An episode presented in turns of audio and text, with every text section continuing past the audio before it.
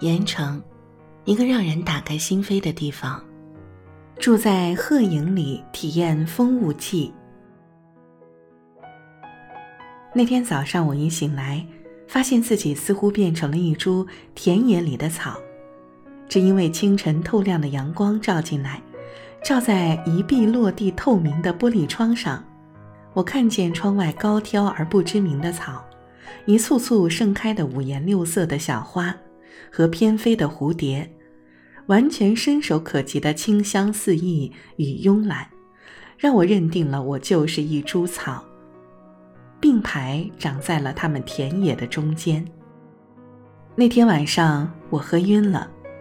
如果我没有记错，我就是这么偷偷溜出来的。放着还在忙着一顿又一顿烧烤宵夜，再加啤酒的朋友们，就这么不管不顾，未洗未涮，借着几分酒意，半点醉意，躺卧在无水宽大的落地飘窗台上了。那天是六一儿童节，一个快乐忘忧的节日。也是可以让我们所有人都有理由放下成年的烦恼，瞬间重回少年的节日。那天是在鹤影里，是在他最远的那个院子，院子的名字叫无水。那天之前，我听了一首歌，歌名就叫《少年》。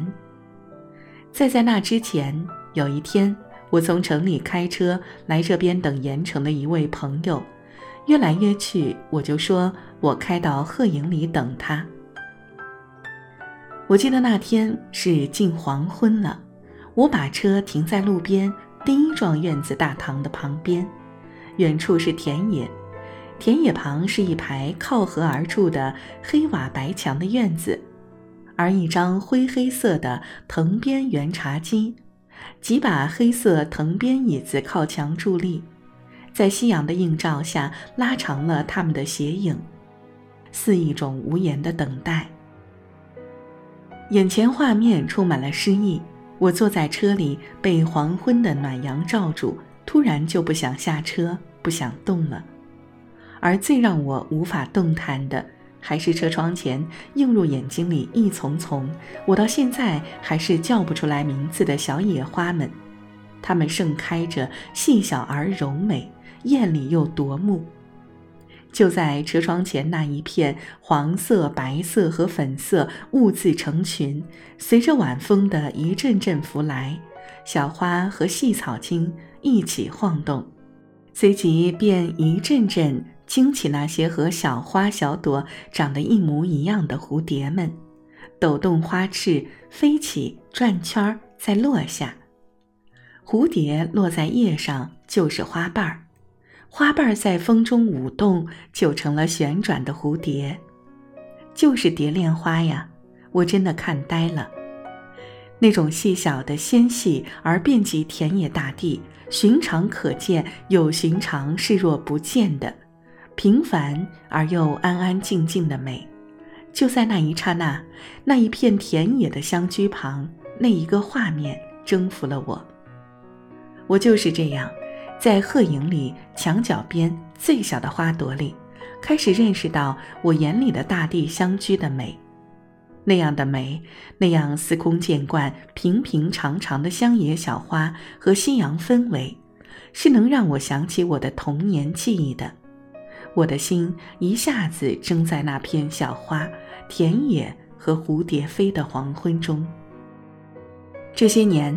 一个旅行者对诗和远方的憧憬与矫情，住过很多客栈，所以在盐城听见民宿相居鹤影里后，一直在想，除了丹顶鹤与它为邻，以鹤为题外，它还会有什么可以打动我，可以让我一定要去住一次。直到我看到那片田野小花的寻常之美，直到我听懂歌曲《少年》给我的混沌中年的醍醐灌顶，直到我远去的六一儿童如少年初恋般，在这个时刻瞬间又回来。我想要过一个不一样的六一，我想要在一个不一样的地方去淡描我人生四季里秋日的浓重。重启生命迟钝的齿轮。我想要和在盐城认识的各个行业、各个年龄时段的好朋友们，去鹤影里看见大地的草木花叶，体验生命轮回里片段的风物记。